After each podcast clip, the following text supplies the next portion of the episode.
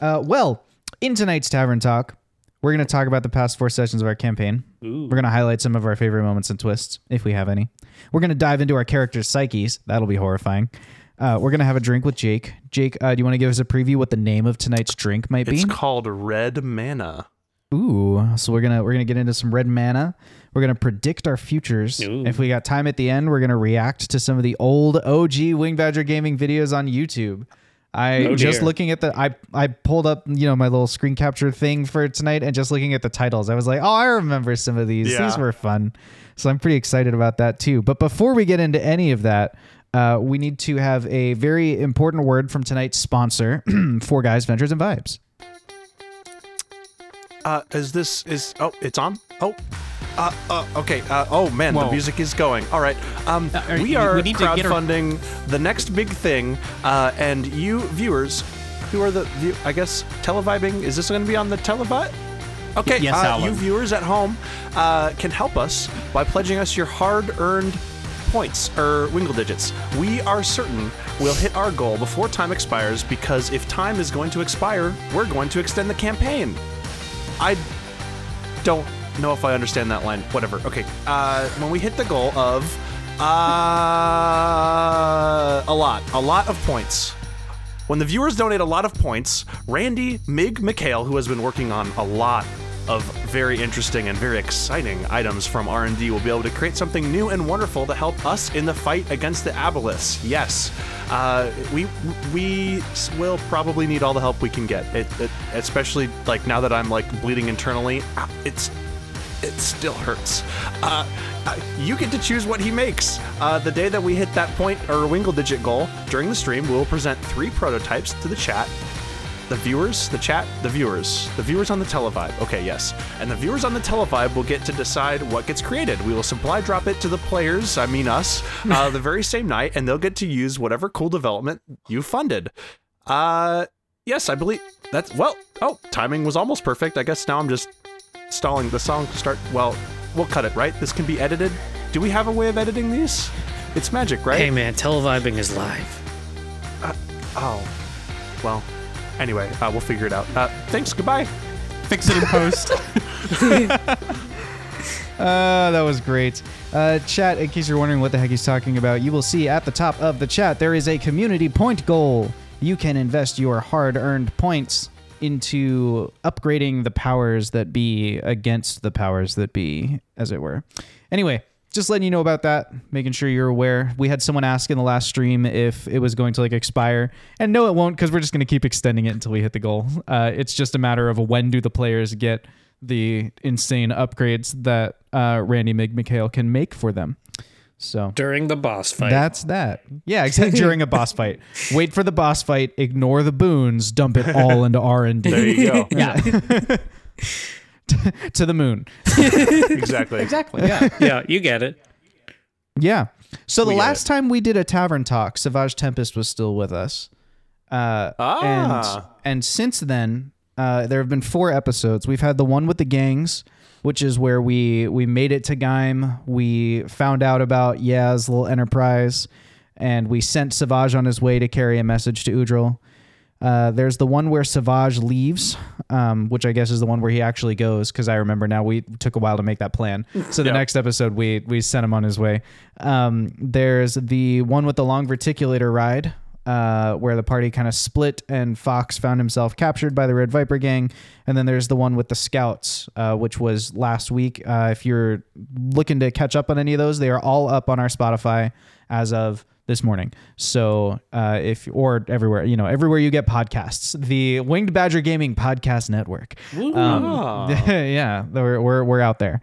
Um, of those of those four, like talk, I don't know, talk to me about your your vibe. You know, how how are we feeling about current events? Anything twist wise, catchy? You know, what's what's? It looks like Trevor's got something to say. What you got, Trevor? Uh, I was just gonna say that I am really enjoying the story, and um, I think over the past events, I'm like really happy with what we're doing and where we're going. I think it's very interesting and dynamic. Um, it kind of what do you think is making it that way? um, I think one, the city is very is, is well built and designed. Um, you know, it's it's very lively with like the gang activity and then like you know the the palace being uh, or the palace like district at the bottom being packed with people and having that line and it just and the the the bar and like the neutral zone area on the top tier it's just like it all works really well together like you feel like it's it's a city you know Mm. Yeah, for sure. I think um the main like event from the last few episodes that took me off guard was the the the, the scout robots or as I like to call them in my head the commando droids um that that showed up uh in the last episode because I think this entire time both Alan and myself were like envisioning our, our strategy for how we're going to fight off um like just like an incoming army or band of bad guys. Like just like all right, the aboleths are gonna show up with like, or maybe not the aboleths specifically, but you know a a, a big old squadron of bad guys was gonna show up and they were gonna try to march up to our front door and burn it down. But I didn't expect like. Oh, like elite scout units are gonna come and try to infiltrate and figure out what's going on and stuff. And so as soon as it started happening, um, that's I think why Alan kind of flew off the handle and literally flew um, for a little bit because it's like this isn't something I planned for. Well, let's kill them before they can get out of here. Um, but it was like, and that's why it was so like off the cuff, like crazy, like flying by the seat of your pants kind of strategy because it's like, oh shoot, we I didn't, I know at least I didn't expect this at all. So, I feel like if you think about it, I, I, I mean, eh, in retrospect, right? Because I, I imagine the same thing, but like in Yeah. retrospect, doesn't it seem a little childish to imagine like the enemy knows where we are? They're just going to send an entire army to our front gates in a. yeah, It's not like you know.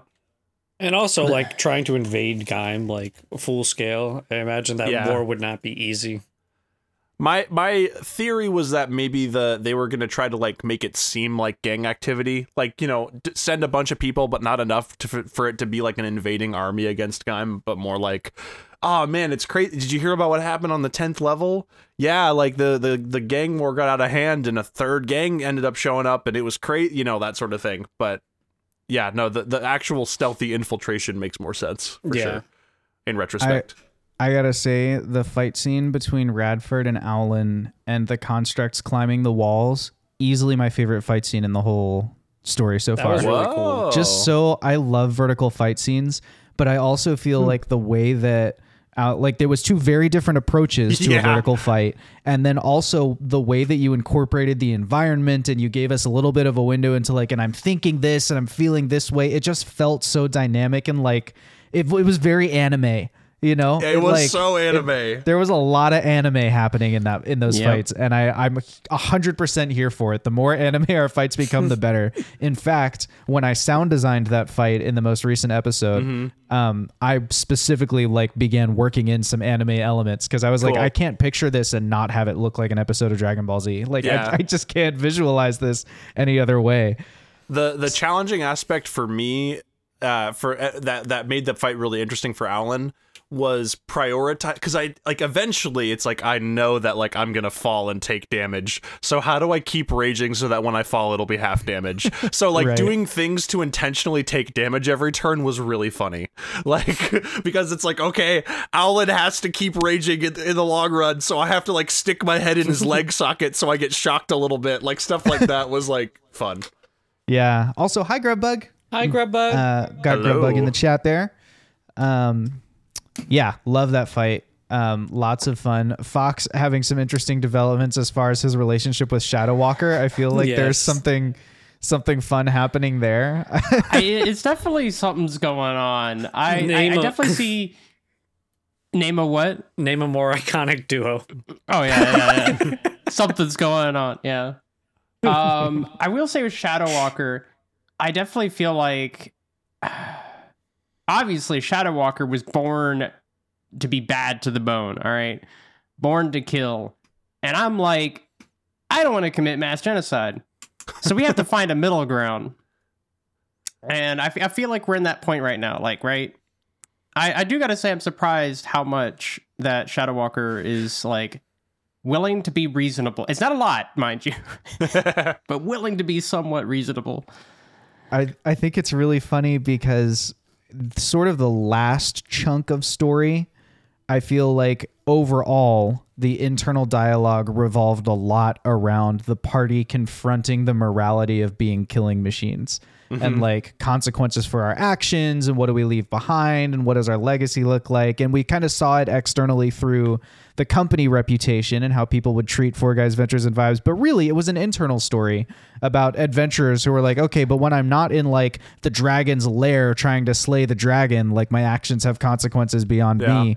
And it's really interesting to me now to watch an interaction hmm. between basically four people who have had that journey and someone who stoically refuses to engage in that journey, which is Shadow Walker, who's just like the glory of combat, behold. Like he's just all about it. And so it's really fun for me to watch Fox who like try and like talk him off the edge basically, you know? Let's not murder I- Hobo yet. Yeah, Yeah, it's not- exactly. it, it's it's a little bit like like you know we're waiting for Fox to snap and suddenly the two of them together become unstoppable, but also like um I don't know. It's just it's just a very interesting dynamic, and I have a lot of fun watching it play out. I like that also. uh, You know, people might have noticed that in this whole conversation, both uh, Matt and Josh have been referring to Shadow Walker as a character, like as He an is a entity. character. Um, right. And I think that's great because I think when Shadow Walker was first introduced, I think Shadow Walker was more of a bit, and it was great. It was a fun bit, and it was great.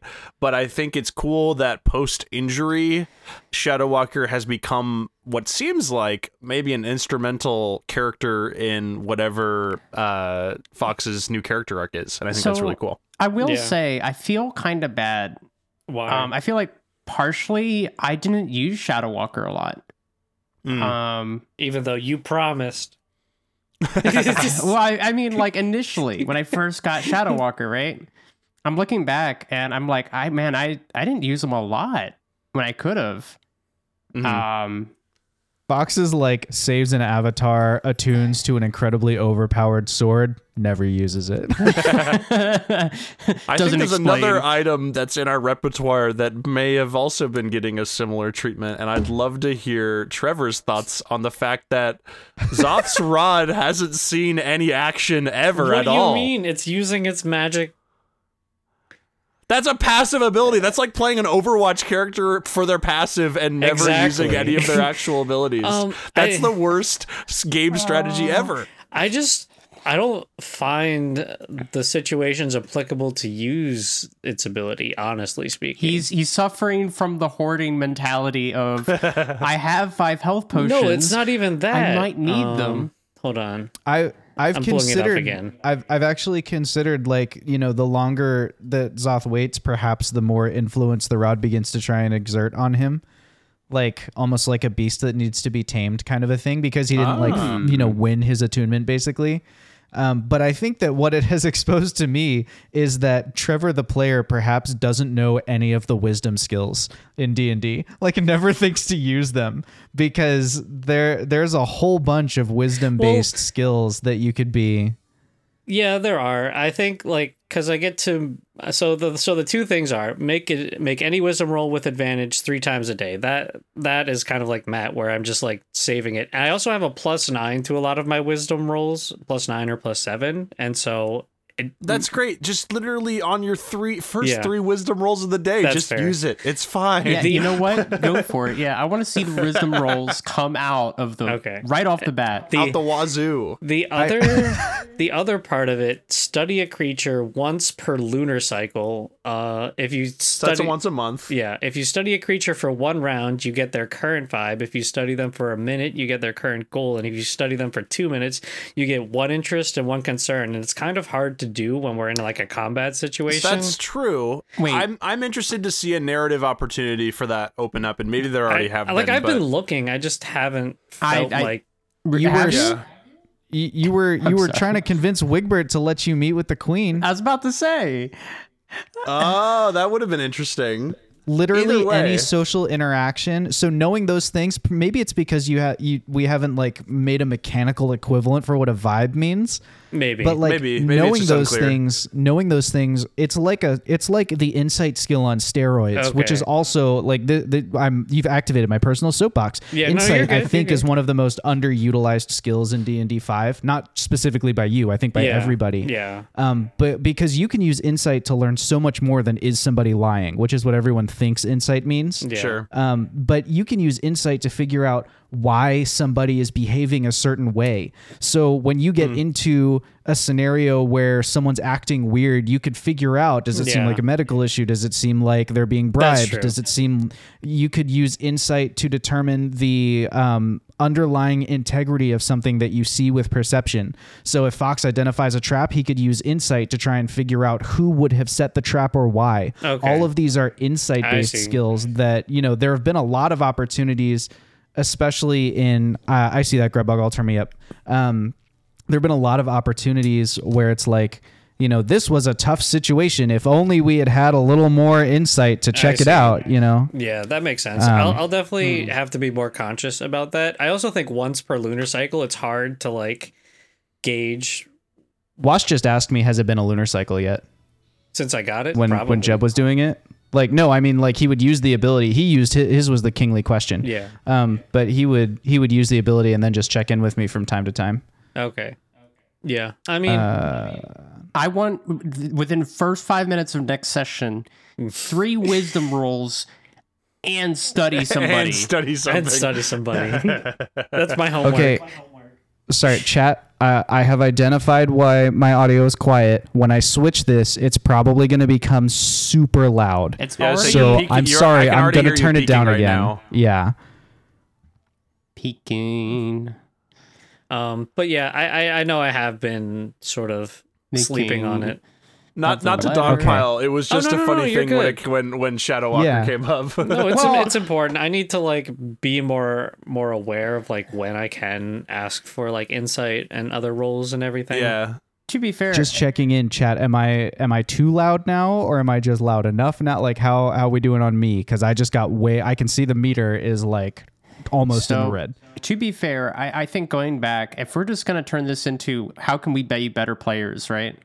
I know for me, it's I don't use a lot of the my rep like I have an entire armory, not armory, I guess tool set, Mhm. and I'm only using part of it. The part of it that I feel comfortable using reactively. When What I have a lot set? more, just like things at my disposal Oh, like. Shadow Walker is one of those that I wasn't using nearly as often as I probably could have been and probably should have been. Yeah. Um, another one being um, that that armband, Yeah. the Morbius strip. Like yeah. I could just be doing, I could be going ham. You could have been morbid all over the place. I could have been morbid, all over the place. PB Yeah. Morbid. um, and stuff like that. I know Yeah. Wash Wash has caught me a couple times and been like, "Yo, you know you have this," or like I've been listening Yeah. back. You have these things, and so keeping a better idea of what I have in the moment Yeah. and yeah. knowing when to use them. So. Yeah, can we turn this on to you, Jake? How how can we? Well, you're I'll- you're, you're I'll- te- bad player. Uh, yeah, I, I suck. Uh, I don't think any of you are bad players. No. No, I don't think clear. that Oh, either. no. No. Um, Definitely not. the uh, the thing with like a lot of the things that maybe Alan has at his disposal right now that he isn't using is uh Jeb's stuff because for the moment right now he hasn't had time to like sit and work with it. Also, there still is that little glimmer of hope, and I guess I would love to talk to you guys. And it's too bad that Wash isn't here to talk about it, but I'd love to talk to you guys about like, all right, after we get um Laredith safe in Gaim, we talked about our next step being trying to save Jeb. What does that even look like? Oh, You know that's what I mean? That's kind of what Zoth was gonna gonna confront Alan about. Is like we have like All a solid lead to go after. I think that would be more productive and useful than like. And that like, wouldn't even be confronting Alan. That would just be Alan being like, you know, I think you're right. yeah, Like, Ooh. I, I, I, I think, I think Fox would be the one that needs to be convinced. like like Zoth or uh, the the way I see it is like by just doing the things we need to do in order to stop the Aboleths, we will get closer to Jeb inherently. Whereas if we Alan spec- agrees- Al- Alan agrees with that. He just hasn't said that out loud because Fox was so like like okay, talking about character and motivations now. Yeah. Alan didn't say that because he felt like Fox was so sensitive about it. Um, Ooh, but that's what that's juicy. but not not in like a not in a bad way, but just in a okay. Even though I think this, I'm gonna let this be quiet for now. Um, Yeah, He's sleeping drama. on it. Here's the thing that I love. I love when there is uh, narratively motivated within the party conflict that is not PvP fighting. yeah, I think that's such good story. Yeah. When you have dynamic characters who actually want things and feel things and they conflict because of that. I mean, Yeah. Mm-hmm. a party is like a small family, right? And, and I, maybe you're raised in some barbaric place, but most families, like when they get an argument, they don't immediately result to beating out of each other. you know, and they use words, and sometimes they get angry and they walk away, or, or sometimes they might lash out, but you know, yeah. they work through it. But yeah, not. that'll be interesting. But right now, Alan has been holding off on using any of Jeb's things, whether it's the rod or the two gun, like magical firearms. And I believe he will. My my plan has been he will hold off from using them until there's some sort of event that confirms that like Jeb is gone. So like whether that's trying to rescue him and failing, or uh like trying to or like going to the next lead and um kind of like not not encountering Jeb or encountering encountering Jeb in an extremely negative way, which ends in some sort of finality um to that. But he won't be he won't be trying to mess with that stuff until something like that happens, kind of out of respect. This I'm- is I'm this gonna be honest. Almost all Jeb stuff requires attunement. So like Yeah. it's a process to get, you know. It's a whole and that will be a if that ever happens, which maybe it will, maybe it won't. I think it's very up in the air. But if that process has to happen, it will be like that tuning process will also be a morning process. Like it'll be intense for sure. What's what's crazy about it is that Jeb is already unattuned. Like if you're more than a mile away from something you're attuned to for 24 hours, Mm. you just lose it. So all that stuff is just sort of floating out there in the ether, like waiting for a new leader or the Yeah. old leader to come back. Um, but it still would be like you would still have to go through the process. So it's like Yeah. Jeb's already lost from it. So it's almost like Owlin is like preserving Jeb in Yeah. his, you know, unwillingness See. to touch it. This is Jake's clever way to prep us for when he forgets about Jeb's stuff and doesn't use it. No, it. it's all I'm written in kidding. my I'm inventory. kidding. I'm kidding. it has its own section. It's called Jeb's stuff. uh, th- this is an interesting um, situation because it sounds like uh, we're all feeling the same tension, which is like, how do I stay aware of what's in my inventory and not not waste it when it's um, available to me? I don't know if you've considered trying this. I have found in the past that um, just getting index cards and writing the name of the I- items in my inventory on them is enough.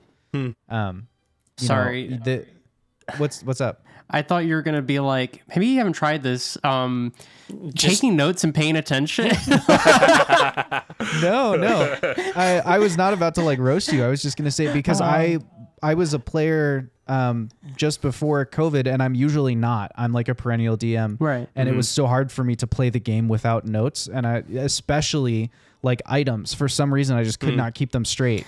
And I found that like, well, if I I didn't even have to write what they all did, it was just being able to fan them out in front of me, Yeah. especially during like combat or like fast paced social encounters Yeah. and like ah here are the things i have available and i could like you know tangibly pick them up and i don't know. It just kind of helped. So i don't know. maybe that's for worth me it. it's not as much items in my inventory. It's more like balancing because uh barbarian art and artificer is such a weird combination that is kind of by some mechanics not meant to be a combination. It's balancing like for example alan has a bunch of spells that he doesn't use because it's often more convenient to rage and you can't cast, cast spells while you're raging. I see. and that's like tough. Like I feel like I often will think of creative uses for the artificer type abilities, like like the you know the tinkering and whatnot, and creating small magical items and things like that. Um, but when it comes to spell casting, I, when I first gained spells, I would use them. And maybe it's because maybe I need to, after a long rest, actually switch to not combative spells. Maybe that's the key. Um, But the thing is, a lot of artificer spells are combative spells.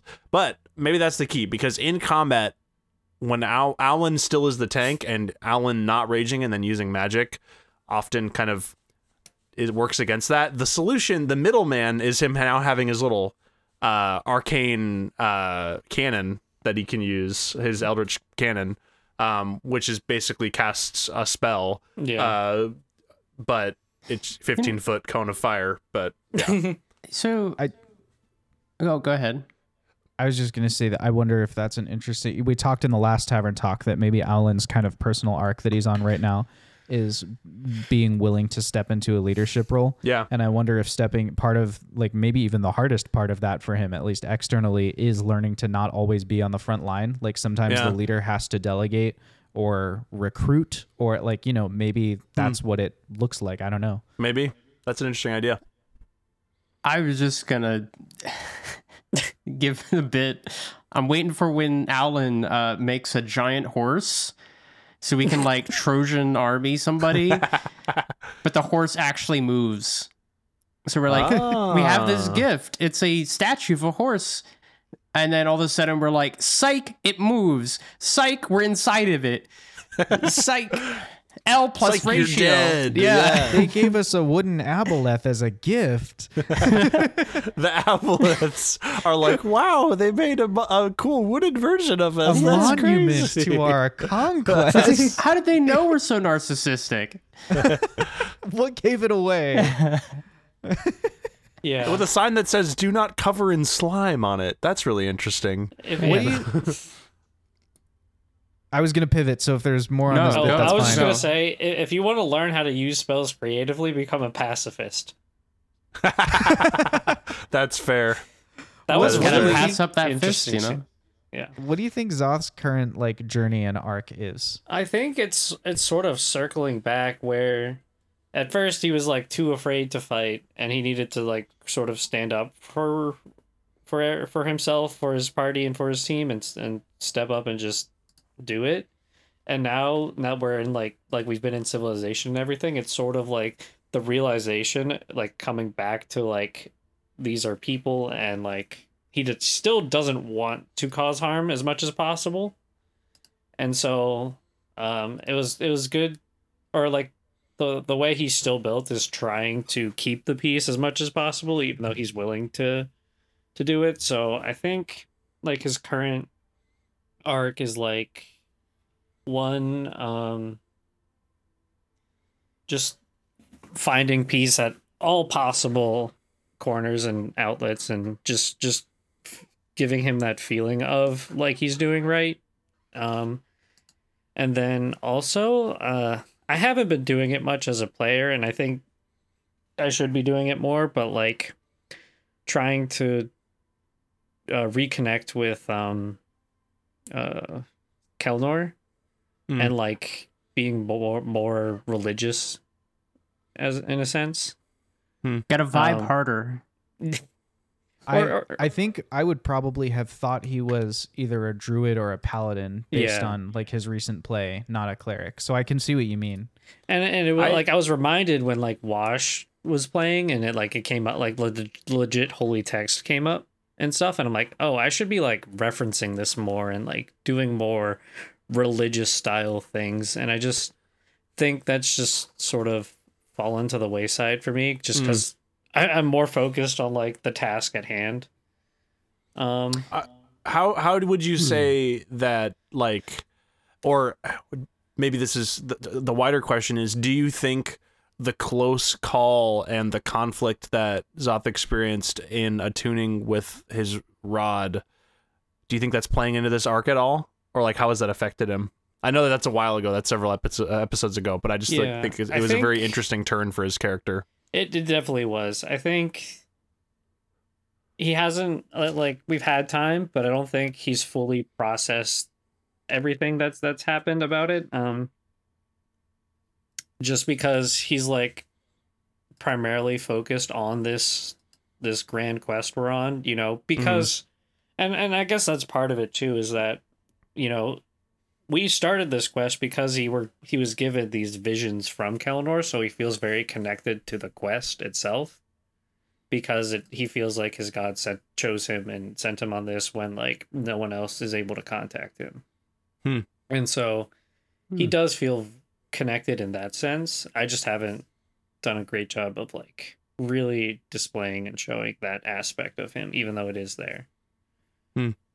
So how would how would that get changed? Like, what would you do differently? Um, I think he could have like, you know, like a daily prayer kind of thing, or like not prayer, but like maybe reading or ritual of some kind, uh, just to show his faith. Um, maybe reference the legit holy text more, like just come up with random passages and stuff. I think that would be fun. I feel like you might want to be careful with that. You wouldn't Yeah. want to lean into it so hard that it becomes off as like a like a retcon, you know? Definitely not. I, I don't want to do that. Uh, but I know like with Wash's with Wash's character, you know, it, it came up pretty organically, and it, it just got me thinking like, like maybe Yeah. they'll they'll connect more. Mm, yeah. Um, I wonder if that's an good for interesting. that. I wonder if that's an interesting way for you to take on the like Zoth processing the rod thing. Like Radford wasn't there, Yeah. so even like a lot of the players, or I guess Zoth maybe hasn't talked to him about it, but like Alan doesn't remember the judgment that he passed on Zoth and the rod or anything like that.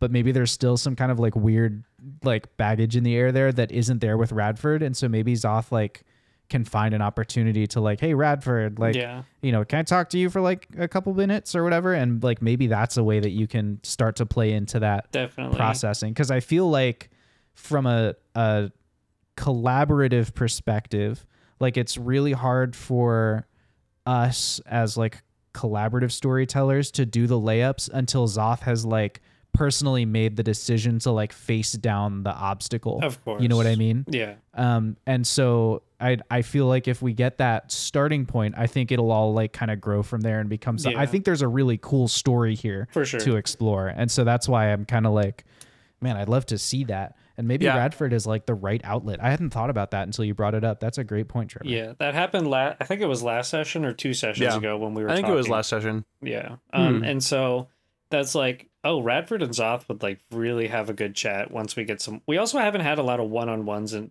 recent sessions, like really deep emotional conversations. Like, I, I really liked the verticulator ride as far as learning more about Radford and like what Radford brings to the table, especially for Alan, because of course Alan, you know, Radford was sent to seek out Alan, which Yeah. is like, you know, oh, my character's special, like, uh, yeah, um, but uh, Alan specifically, like, and my myself as a player really liked that. But I agree, there hasn't been, and and I think those things come up organically, weirdly enough, when we do the thing that no one ever recommends, which is split up the party. yeah, Um, and I'm sure more of that will come soon. But like, you know, some of those moments, like, uh, like Jeb and Fox bonding, you know, in uh, uh, wherever that that big other big city we were in.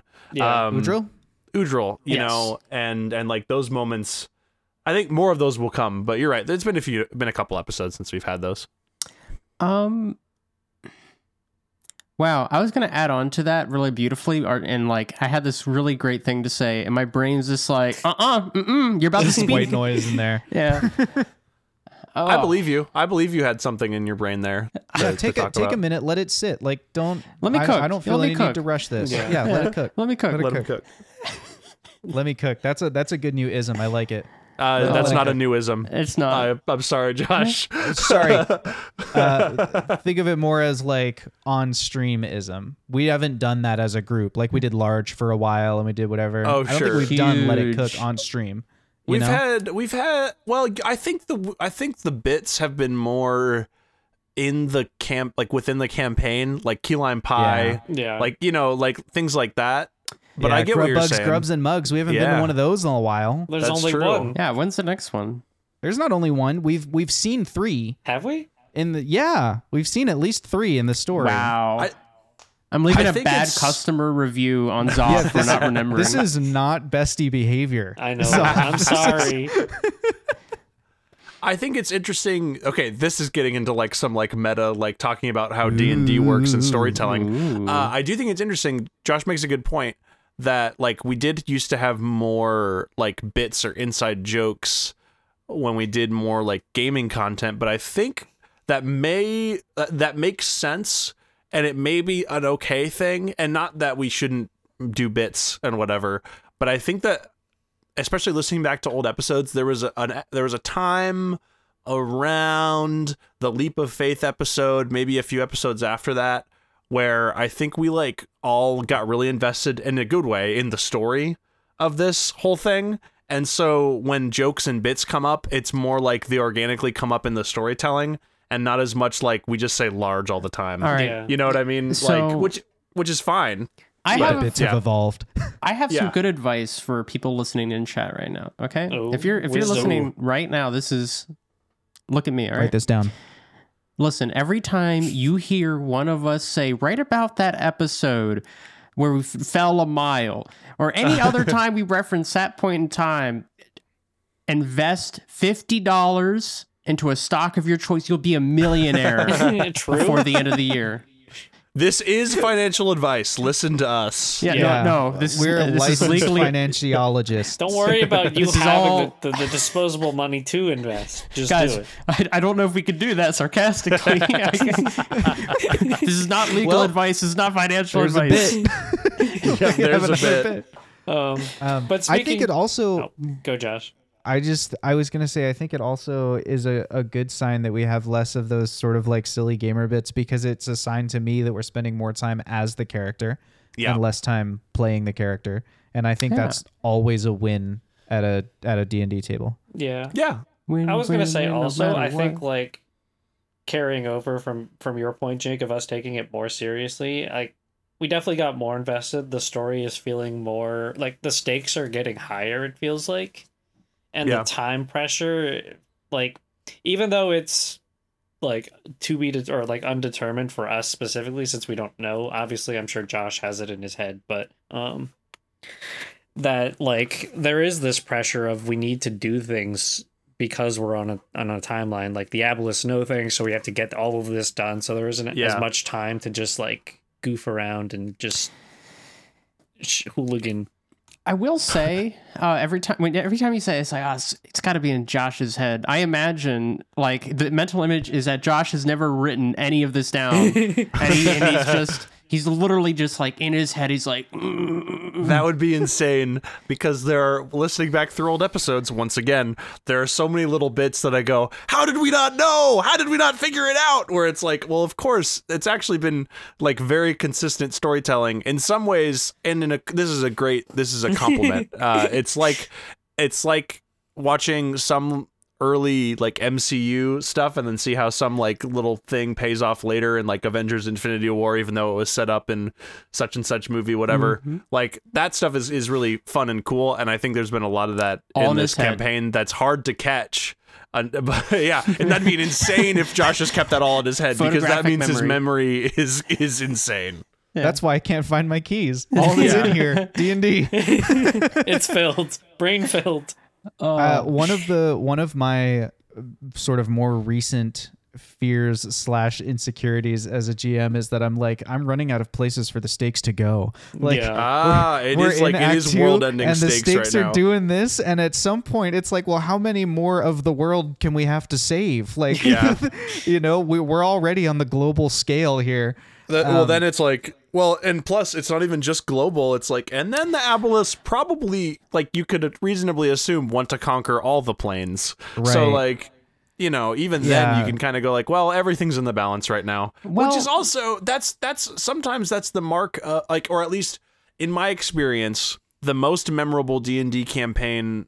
The two most memorable D and D campaigns that I did, one in like junior high and one in high school, and then this one obviously but so then three the three most memorable d&d campaigns i've done were world ending stakes Yeah. like the first two were like Same. ancient demon re re you know coming back from from hell and doing you know blah blah blah and like this is very similar and i think that's fun I sometimes feel that's like, like, if you're how gonna d&d do like a fantasy can go. math improv game, like if you're not saving the world, what are you doing? You know, like every now and then, like the one shot or whatever in the town can be fun, but I like I live for those Lord of the Rings worldwide Yeah. kind Yeah. of stakes. I, I I think one thing, right, I, I want to add to this is the way we're telling this narrative, right, is I, I don't think you necessarily need to raise the No. stakes. I think we need, we're right now on that hill, right? We're doing the hilly kind of thing of where, like, okay, we're reminded of the stakes and we interface with it, but then we move back down into a lull of like now we're focusing on a smaller objective, right? Uh, that works towards the big stakes, but that objective itself has slightly smaller stakes, and then bam, we have like a little climatic moment of like, okay, we're reminded of the big stakes again. Um, and I, and I think riding in too high, we're like, I don't know, we're unless we're going into space, I, I, I don't think.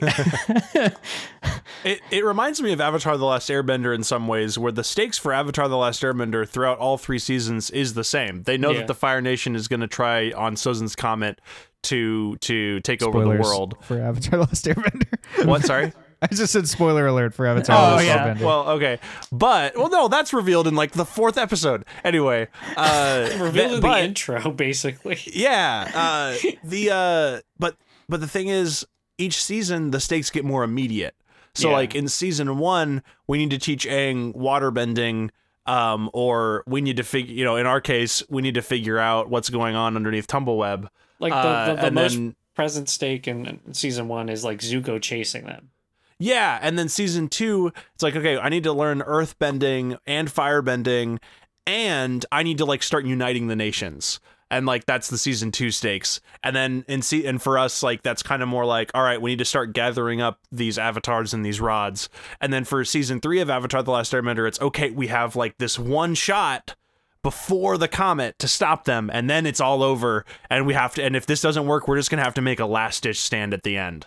And like for us, that might be okay. We've gathered up all the avatars and the rods, and now we need to make our offensive. And if this offensive doesn't work, then Yeah, it's like gonna mean cataclysmic bad ritual. things. Ooh, Yeah. Yeah. So- okay. Not to put ideas into the DM's head. Uh, DMs.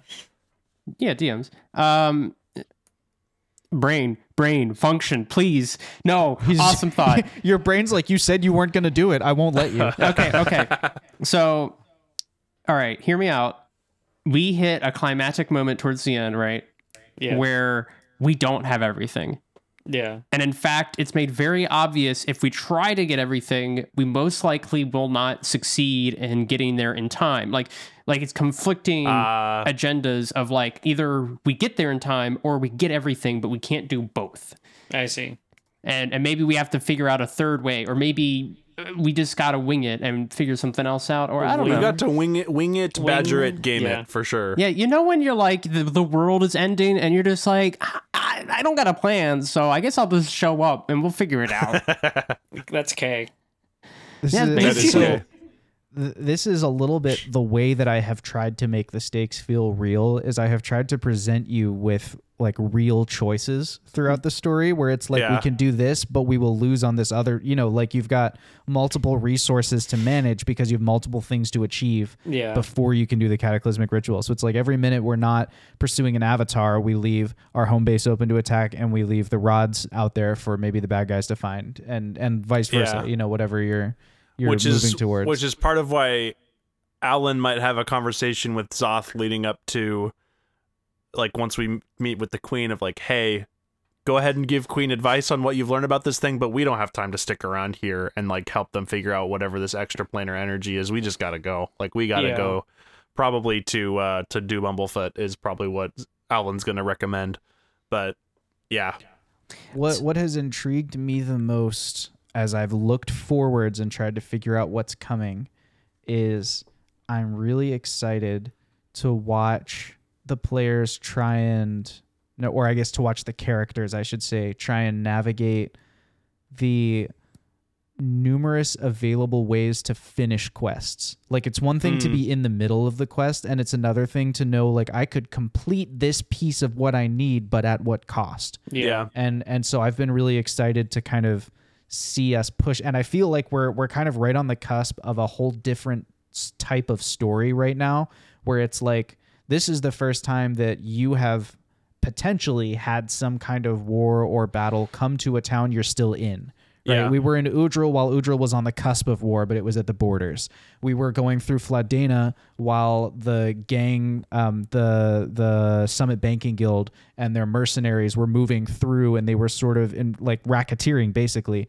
But it again it wasn't like a direct there wasn't a it, the breaking point hadn't been hit yet where that civilization rose up Yeah. against them.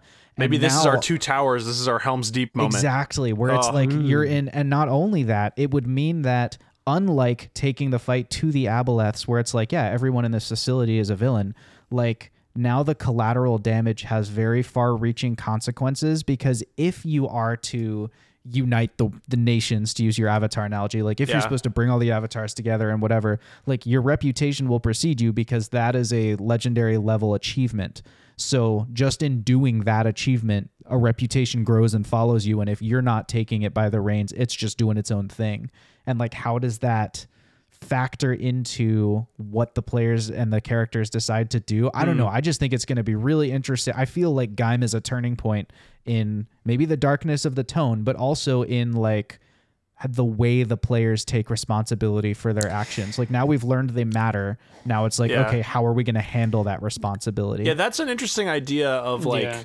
our characters starting to like have like because we've had Four Guys Adventures in Vibe reputation as like a factor and like sort of a mechanic, right. but um our characters specifically like in this like and Alan has sort of kicked that off a little bit with saying, "Hey, we have Laredith here. We need to talk to the queen."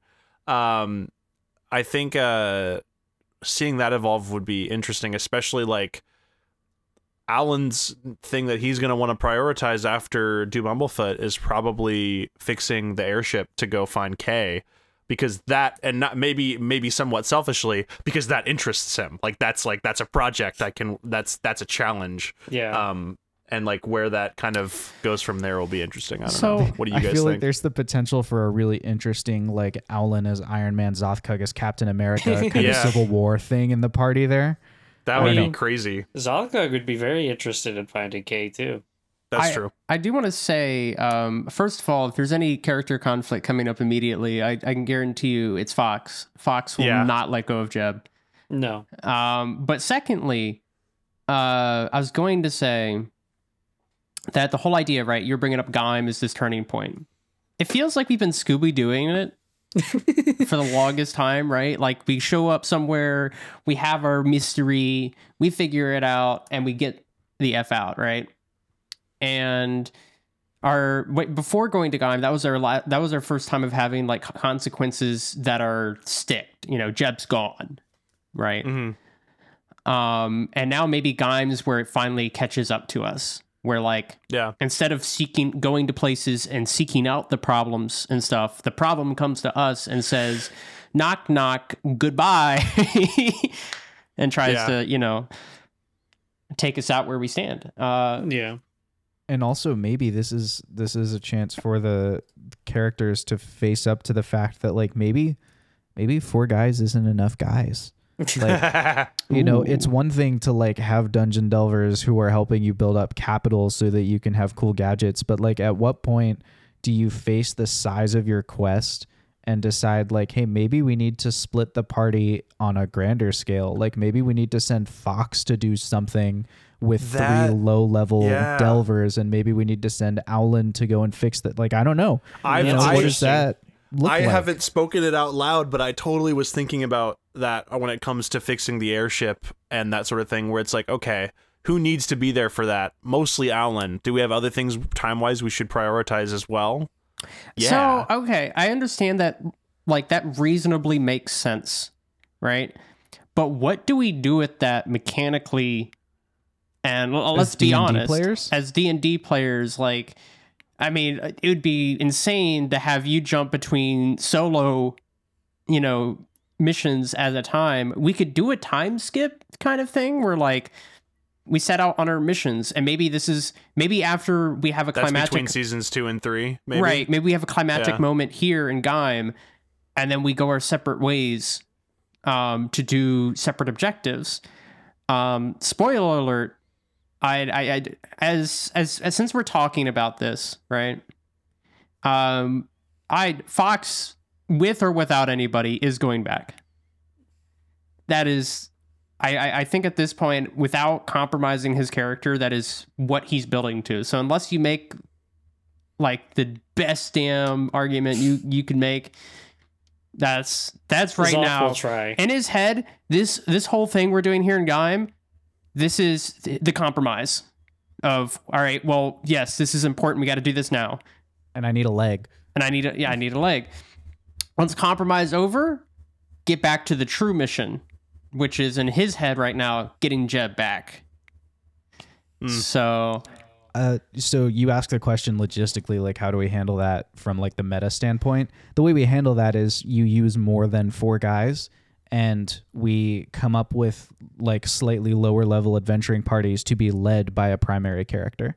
So Fox would go and he would bring with him three, four guys employees who would be played by the other players.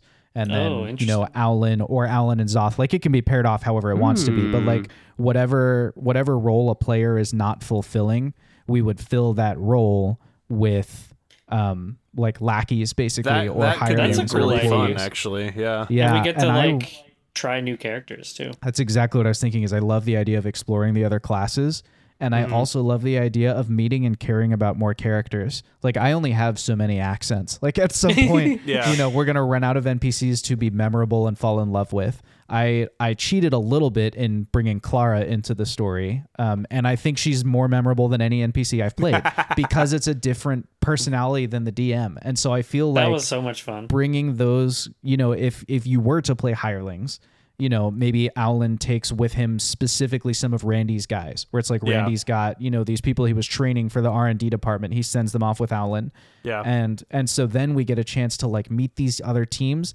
um and it also broadens the pool to like when we do grand scale things. Okay so i'm gonna i'm gonna bring you into the mind of the dm here for a little bit. Okay. and don't worry we're, we're not gonna open that door that says notes on the Winged Badger Gaming campaign in it. Um, but the next door down the hall is cool ideas for fun d&d things. And that door we're going to open because i have this thing and i've tried it a bunch of different ways in past campaigns but i really love the large scale battle for helms deep type thing but I like playing it in a way where we can zoom in and out again.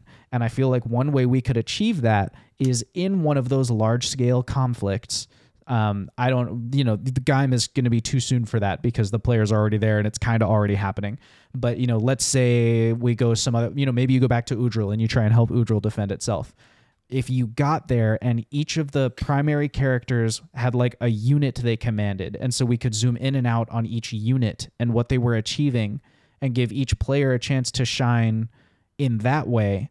And then they can maybe trade off or they interact with each other. Like if fox's unit can sabotage the ballista then Owlin's unit can smash through the wall. And then zothkug's unit will have a totally clear field for them to cast summon to bring in the celestial beings. And like and you can watch way cooler things play out that depend on each other. And so each Yeah. session is just like what's the first domino that has to fall? Well that one starts with fox doing some sabotage. So we start with fox's group. Um, I see. So I think from a from a logistical standpoint, like I've been wanting to manage this kind of chaos for a long time. So if you guys decided to do that, I'm not going to force anything on the table. But if you decided as players to do that, I would be all about it. I would I'm totally really- support your decision. That's a I'm- cool idea. I'm really intrigued about how it's going to play out, and I, am not not I don't want to even put put predictions on it yet. I'm just I'm really intrigued by this upcoming conflict, like character conflict between Fox wanting to go back for Jeb, and it sounds like Zoth and Alan being like, I think the best strat is to keep moving, find do Bumblefoot, and hopefully something leading to Jeb will be there. Um, because yeah, I don't know. I like I said, I, I just said I wasn't gonna try to predict how it's gonna play out, and then I like I of course Your- my your brain's brain, first yeah. instinct is Yeah. to do that, so I'm gonna stop saying stuff there. But that's gonna be interesting. I'll, I'll pivot our topic so that we don't Yeah. we don't predict too much before. I really want to watch that roundtable play out with Wash there and in character. So I agree. I don't want us to put too much onto onto that particular conversation. Let's change what we're predicting. How about we focus on Gaim? What is the expectation from the Aboleths? Like, what do we think the scouts mean? Are the scouts it? Are the scouts ahead of a large scale force? What what are you interpreting from what you know so far? Oh, scouts are definitely ahead of. They're they're gathering intel as as what I what I think and probably what Zothkug thinks too. Um, but they're there to gather intel. They're there to act as spies. They're there to essentially inform the Aboleths of like things happening. So like they were probably there long before we got there and just waiting sort of for things to happen. And so I think that um, maybe they've been watching Four Guys, you know, for a while too, but they're definitely ahead of something. They're just there to gather intel and inform the Aboleths of the state of the city because we've seen the Aboleths plant people in other um, kingdoms and stuff, and so it definitely isn't above them to have people here too. So Yeah. I, think it's ahead of a big part of a big bigger scheme. So I mean, I mean, like you've already kind of fed it to us a bit, right? By calling them scouts, that has a connotation that brings about, uh, like you, you know, you don't call them scouts if they're not scouting, right? Um, so they're I guess so. most likely there to provide some forward operating functionality um, that might be just to provide intel or maybe they did just arrive and maybe they started from the bottom up but they're going through and assessing the political situation um, and where we stand in that right? They know our headquarters is there but maybe they don't know how in bed we are with the government. Um, and maybe they're trying to assess everything so that way when they come for us they know what they're doing. Perhaps the scouts rightfully suggested like oh they don't they don't have any kind of relationship really with the crown at least not outwardly. So let's just go raid their headquarters while we're here. We can outmaneuver them. And that's basically looks like what they were doing. Um, just to get as much information that they do either confirm whatever Jeb has, and if they can confirm that it's true, whatever Jeb knows, and that means that Jeb's a reliable source of information for them, which means they can start believing whatever else they've read his mind of and and stuff like that. I I I kind of doubt that we're expecting a huge siege, though I feel like Josh has been hinting at one, which makes me worried. But I, I don't. It doesn't feel right, and I, the only reason why I, I- say that is because I, I, I don't know. Guy doesn't feel like it's been placed in a position that the Aboleth would want to take forcibly that way. Does that make sense? Yeah, I think Gaim is also like, in terms of location, it's pretty ideal for just waiting out a siege and just like defending. Yeah, the the way it's built seems like it's maybe built to withstand something like that. But think about it. Um, okay, so what do you do when there's a siege, right? One of the things that you can do to help push the people inside to surrender or give up sooner is the Deny Mongols used to do this. Um, th- well, uh, uh, that's that's obvious, right? You obviously. Did you say my mom used to do this? Did your mom No. conduct sieges? Mongols, Mongols. Oh, the Mongols. um, obviously you cut them off, right? But the idea is that Gaim's so huge and probably has a huge reservoir, I would imagine, being a dwarven city, that it could survive a siege. And you'd be hard pressed to stop them from escaping through one way or another, right? They have mountain passes and all sorts of tunnels. and they can No. dig their way out. What you do is you plant disease, right? The Mongols used to throw bodies with the plague over walls, city walls, to get the people defending the city sick, so that way they would either die off or surrender from the amount of attrition they're suffering. And what do we have happen in the mines? We have all this sort of this weird thing going on where there's potential issues and that keeps people out of the mines, which is a potential area to, you know, escape through Infiltrate. Um, but it also might spread a disease that might rush the the siege. It- it- I'm, I'm not using the right words, but you get what I'm saying, right? I know what you're saying. Yeah, it's Yeah, I get what it- you're saying. it's interesting. I Matt think just gave Josh all the no. I'm kidding. yeah, right. I, I think it's interesting. Alan Alan was originally expecting not a full on siege, but not something so like clinical and precise as like like dr- assassin droids coming in to like take people out like in the under the cover of darkness. But I think Alan, after seeing the scouts and what they're capable of, his eyes have been a little bit opened to oh, the Aboleths could be coming at us in any way. It could be a full on siege. It could be simply sending more of these scout type automatons in and using them to like just like precisely take out the people that they need to take out in order to weaken us which is why when it's time to warn the queen alan's gonna basically be like you got to be ready for everything.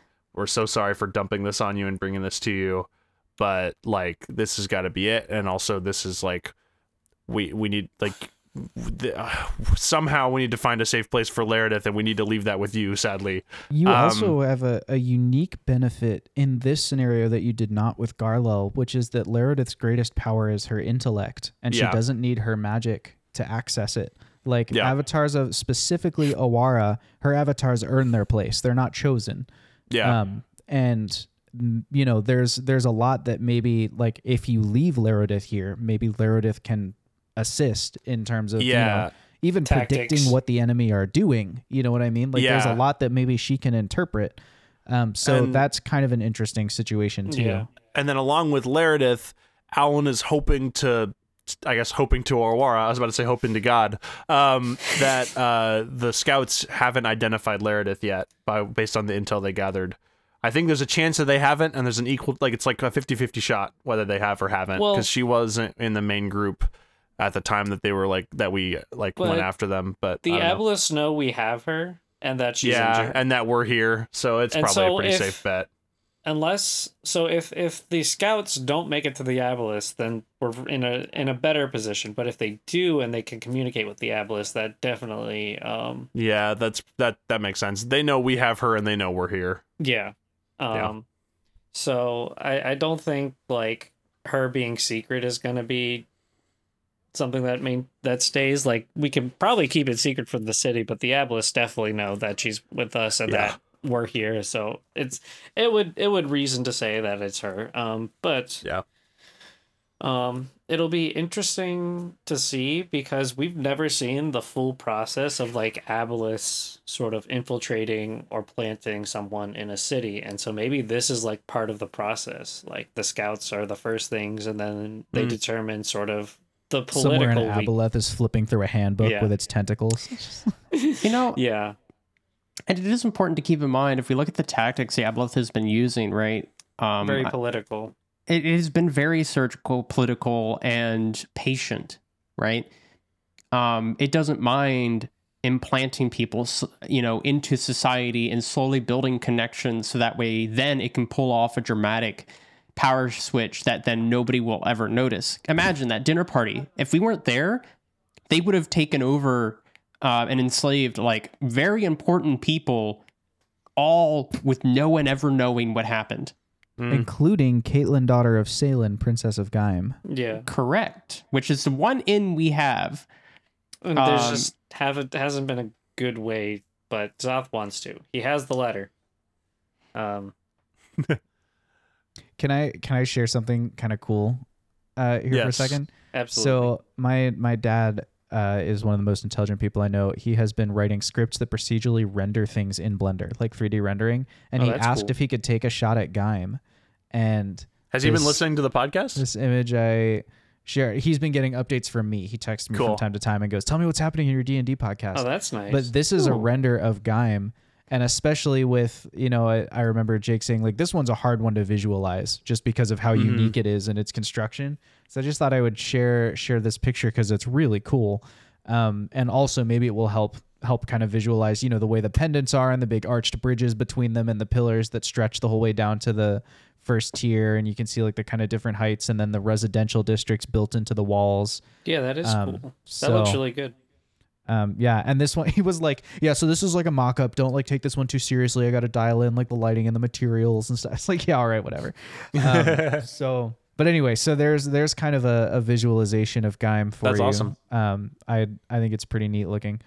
Um, another challenge for me in DMing this adventure has been Laredith, in that Laredith is this like in a literal sense god tier intelligent being Mhm. but also my job as the DM is to shine the spotlight on you, the players. So it's like, how involved do I get her in these situations? yeah, Um, and so that's been kind of a weird balance to strike where it's like, okay, like she knows a lot and she can infer a lot and she can do a lot, but also like she's recently been through hell and she had, you know, her, her wings Yeah. were ripped off and like there's a recovery process.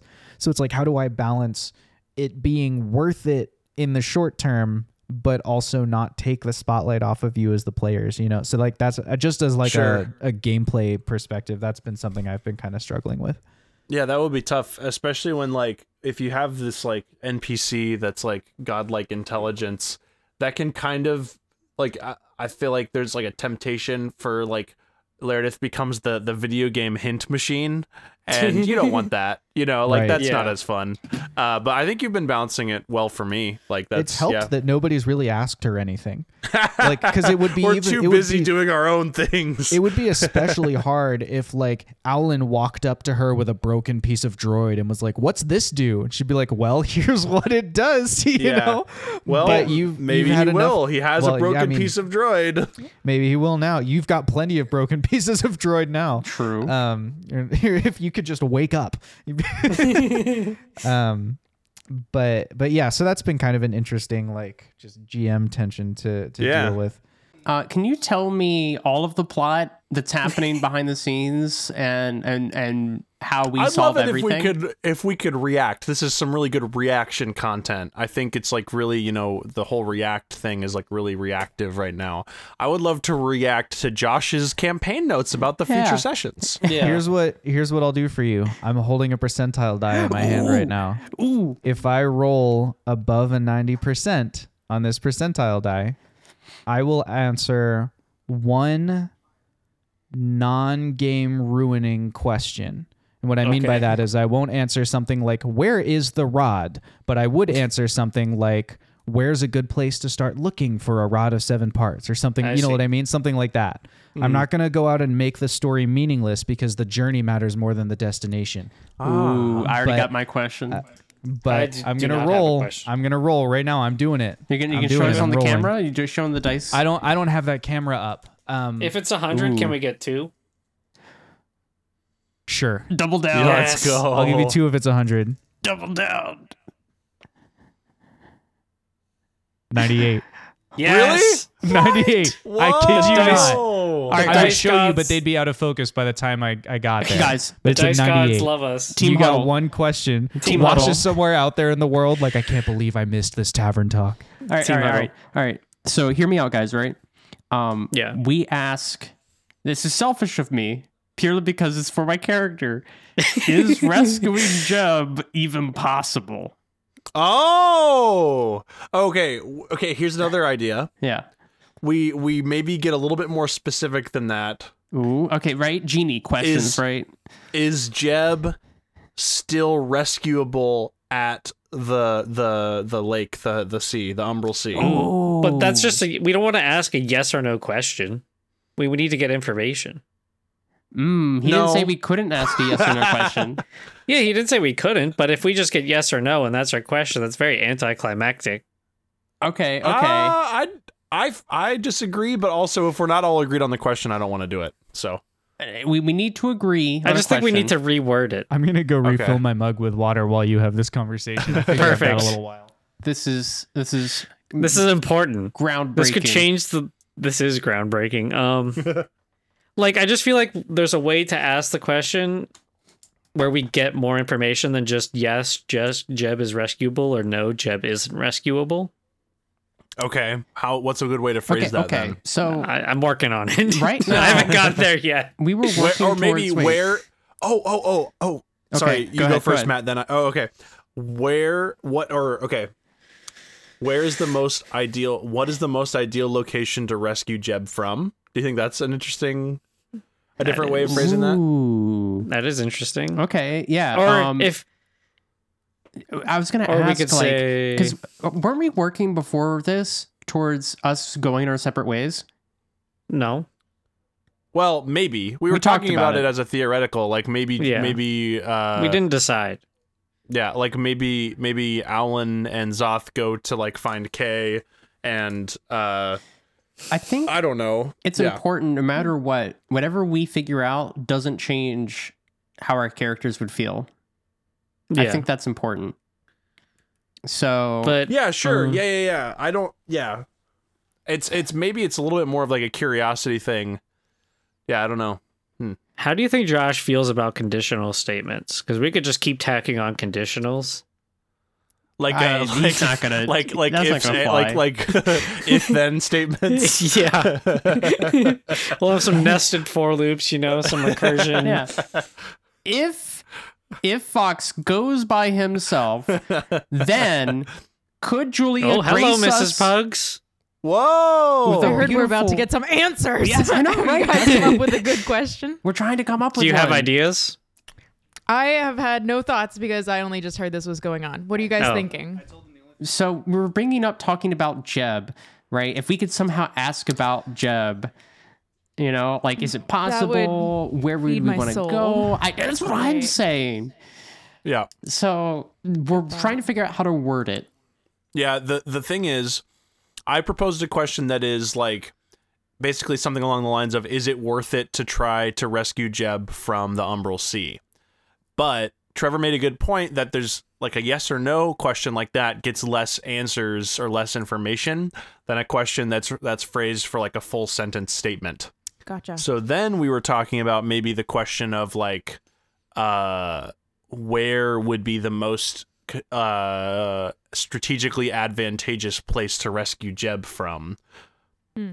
Or maybe even a question that Matt suggested, something about like, is it even worth it to try to rescue Jeb? Like, it, So- like that sort of thing. This is But- where the conditional comes in because it could Right. be like, Is there if above? Jeb is alive, where would we want to look for him?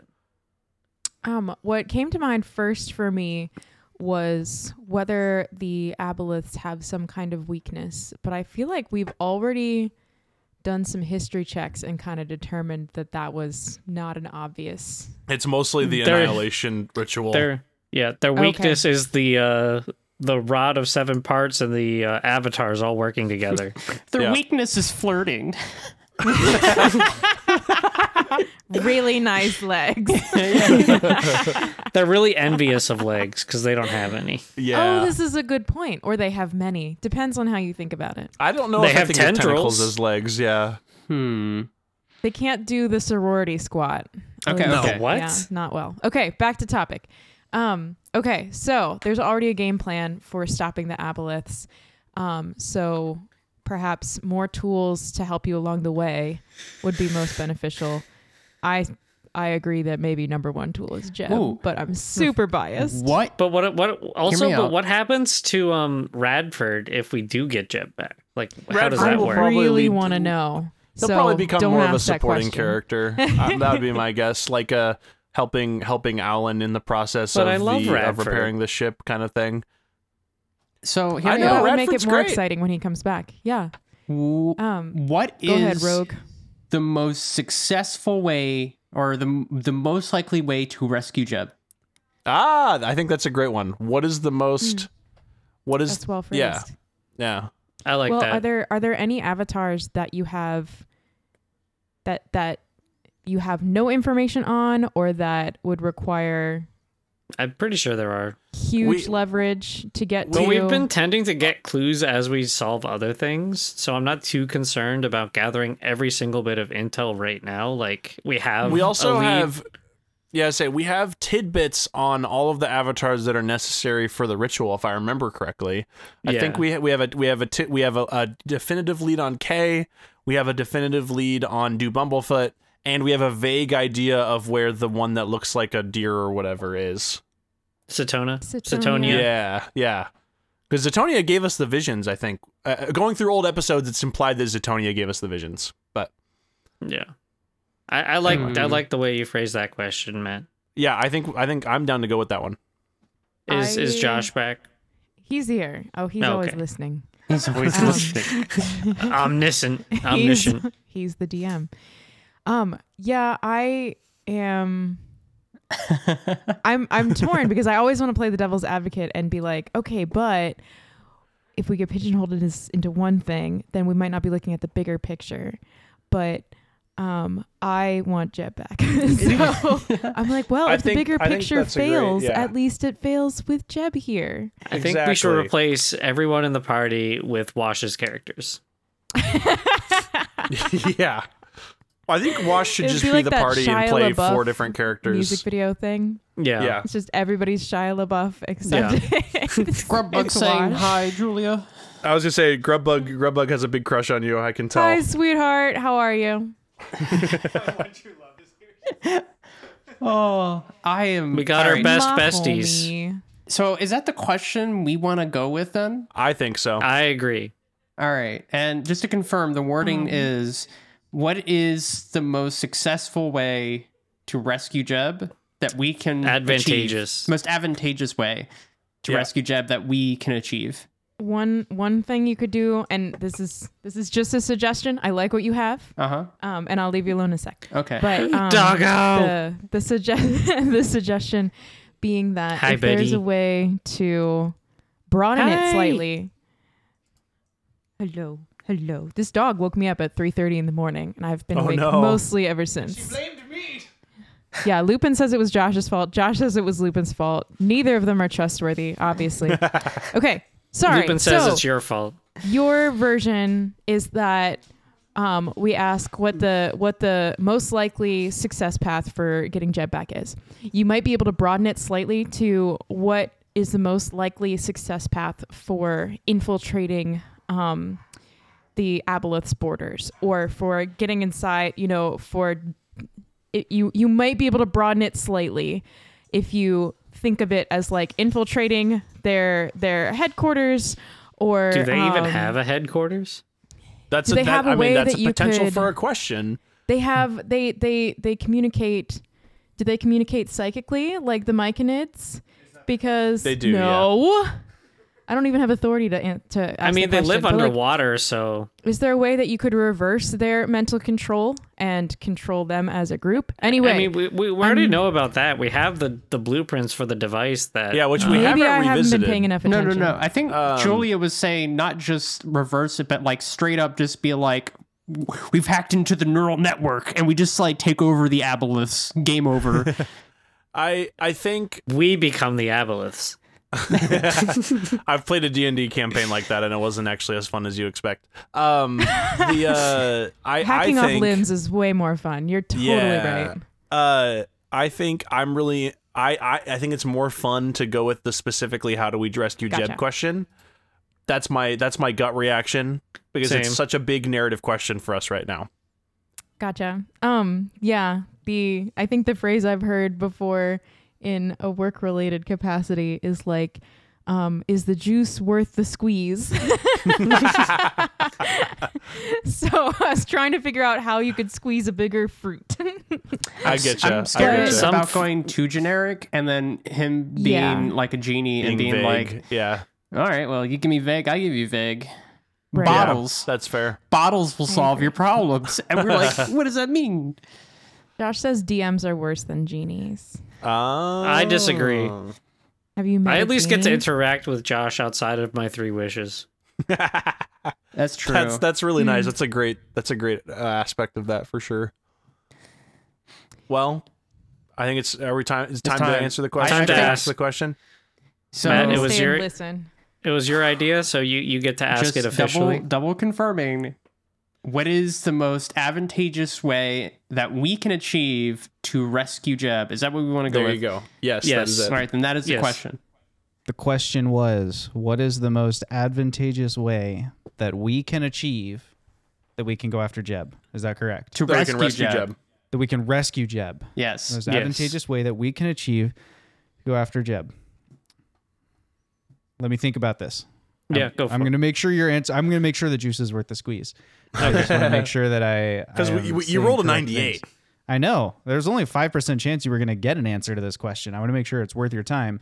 Um, at the same time, I want to be be fair in the fact that like every, much like um, Doctor Strange would say, like uh, you know, every event you do now has an influence on a, on a bazillion many changing futures. So Oh. the you know what might be the best in this in this circumstance may not stay the best. But what comes to mind for me thinking through this question is that the aboleths are a creature that lives its whole life by 5D chess. And because of that idea, because they are so strategic and Jeb is a new acquisition, I imagine it's unlikely that they have figured out a use for him yet. They would want to study him. I mean, getting information out of him is one thing, but figuring out how best to use him in a scheme they've been cooking up for literal eras is probably not something they've done in four days. So wherever he is right now, he's probably somewhere pretty heavily fortified. Um, the best way to go about rescuing him from somewhere heavily fortified is to subvert one of their 5D chess moves. Like a bunch of pieces are moving autonomously right now in a plan that they've created eras ago if you can subvert that and draw their attention to what are we doing on the front lines, the stuff that is in reserve and has not yet been carefully studied, that's going to get set down for the moment while they recover or they recuperate. So if there's some way to disrupt their mm. machinations, then the aboleths are going to obviously turn their attention back to that because this plan is huge and they can't let it go to the wayside. Jake. They Jake's molding over there. Jake's molting. I have an idea. All I Okay. can And is that it, Josh? Or are you I- still well, I'm still thinking. I'm just trying to make Okay. sure I was I was clear on like I did all the right Yeah. answers. Answered Yep. all the You're right getting pieces. free information. Never pause it. let Yeah. it let it go on as yeah, long don't interrupt the. DM while he's answering questions on a 98. Um, you so you asked what is the best way? We've talked about the best way to try and get Jeb for you specifically. Um, the you considered asking this but didn't, but it's tied into the question. It would be possible. It is possible in the world for you to recover Jeb. Um, so there's that. You Okay. can have that for Okay. free. You kind of already knew that since you already have the BOP policy. Um, Yes. Yeah. but the you know it, it is possible to break the aboleth's mind control um and yeah it's not super i think difficult that either. concludes my answer to your question Okay. you may Okay. discuss as you like ABB So always be maybe bopping.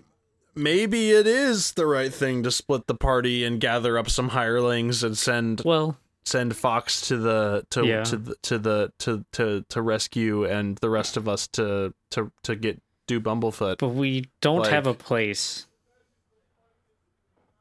We don't have a place. Oh, like Josh didn't give us a place. Yeah, we don't know yes, where that would be. that's that's fair. That's fair. I think one can somewhat imply that the heavily fortified place he's implying, especially since it's only been four days, would be the Umbral Sea. Even if it's not, it's it's it's a classic like crime case, right? You go to the scene of the crime, you pick up what clues you can, and if it leads somewhere else, you go follow that trail. be. All, all I can think of though is is the Lord of the Rings like, um, what's the word? Uh, like it's synonymous with in terms of like when Sam and Frodo are like marching the ring, and it's like we need to distract the eye, Oh, and so that's they bring so cool and epic, and and would be so cool to add to this campaign. I think that's so fun. and so they so the the the rest of the um the fellowship like gathers what army they can and just like be the distraction Yeah. Sadly, that's what I'm I don't thinking of. think Oh. rescuing Jeb is worth burning all of our alliances. that's what i was grinning about just now is i agree with the metaphor but i think this specific party would do it backwards where they'd Oh, be yeah. like the ring to mordor is rescuing jeb and then banishing the aboleths is the distraction let's, just, let's make it look like we're trying to banish the aboleths but really well, regardless, I think that there's maybe a bit like when it comes time to to to debate for characters to debate on strategy and what the next move is. Maybe there's a little bit more merit than Alan originally thought to splitting the party in this scenario, especially now that Josh has made it clear that there's there's mechanics to make it more interesting and more fun and narratively satisfying. And it also some of my favorite fantasy series operate under that narrative structure. Lord of the Rings is a big one. I don't know if any of you guys have ever read The Wheel of Time. The Wheel of Time was notorious for splitting the party narratively, and they had such like far apart plot threads throughout the entire series that by the time it reached this the, the second to last and last book a lot of people were like how in god's name are they going to tie this together like how is this going to happen but it worked but yeah Oh, maybe I have to read that. it's I pretty good it's it's interesting because the last two books are actually written by a different author than the first eight because the author passed away um like Oh. un, un, unexpectedly but was able to like transcribe a lot of like his notes and stuff so robert jordan wrote the first eight and books and then- sanderson wrote the rest yeah, right Brandon Sanderson wrote the last two. Um, very good. There's a there's a show on Amazon. I think the first season is decent. Um, the se- second season's coming out sometime this year. But yeah, Okay. I think like it, it's good to know out of game. I don't think I, I like. I, I'll try not to let it affect me in game Well, with decisions. We're operating Yeah. as as Josh said. This is murky mirror. Um, yeah yeah. Oh, Is this like technically? This is divine knowledge? knowledge? that has been implanted within Oh, our okay. brains. We've just talked about a bunch of ways you haven't utilized Laredith. It's not unreasonable to assume That that, this could have come up in a us something like conversation this, with her. Um, Yeah. But yeah, I the the only kind of metagaming that I am really genuinely against is during a D&D session coming up against a monster and googling its stat block because Oh, yeah. honestly, I generally don't follow their stat blocks exactly as written because our world is so different. Yeah. So like things have changed or the monster has changed or your levels are wrong or the scenario is different or it would be fun for the bit or like whatever, you Yeah. know. The the monsters are usually not exactly as written. So like that kind of stuff doesn't make any sense for you. yeah. But yeah, and it- it's lame. but if it you remember something, like I think it was Wash who was like, "Oh man, I painted a mini of an aboleth like a year ago and read the chapter about it. Like, do I need to pretend I don't know that?" And I was like, "No, whatever you can remember from a year ago, maybe your character read somewhere in the Yeah. world. You know, um, I don't care about that stuff. I just don't want you deliberately looking to subvert No, the narrative course with not. outside knowledge." So. Yeah. I said subvert a lot in the past five minutes. I was don't gonna know. say You're like something. you're like All right, Rian everyone. Johnson subverted my own here. expectations of Here the comes word that subvert. financial advice again. Every time Josh says subvert, invest one hundred dollars, and Put you'll This 20 is on real financial time I say advice. Stop! Yeah. This is not. This is not legal advice. This is not financial advice. We are not your financial advisors. but we um, could be. No, we, we can't. Please join We us could on our next. please join us on our next stream tomorrow. Wing Badger Finance. Oh for the my cost God. Exactly. of one subscription, we will we will be your financial Exactly. advisors. Yeah, subscribe more. That's, our financial. That's illegal. advice. That's actually illegal. Uh, Is it really? Is that actually illegal? I think that's that's some sort of fraud. Yeah. Anyway, All right. Uh, we will be back next Monday with the next thrilling installment of the Winged Badger Tavern Dungeons and Dragons podcast, in which we find out if Zothkug and Fox will be as successful against scout droids as Owlin and Radford recently were. and which successful for Owlin is a stretch. Well, he killed it. So That's true. He- it's just a low bar. and it's as dead. successful as Owlin is just a low bar. It's still, you know, Yeah. Fox is And he- going in one legged. Uh, so, well, I guess one and a half legged um, with Wow. ironically named Shadow Walker. Ah. Uh, anyway, we're going to find out what happens with all that stuff next week. And Peace. until Whoa. then, from what? No, I was just saying. Whoa. I was. Oh, Just, okay. God. it's just a good reaction. All right. that was. You're, just trying to add some emotion. You're a little bit like when you like hit X on the NPC a bunch of times, and so the voice line buffers for like a minute, and then afterwards the voice line like you're already walking You've already away. finished the conversation Whoa. and the NPCs. From all of us here at Winged Badger Gaming, GG's and GN. Goodbye.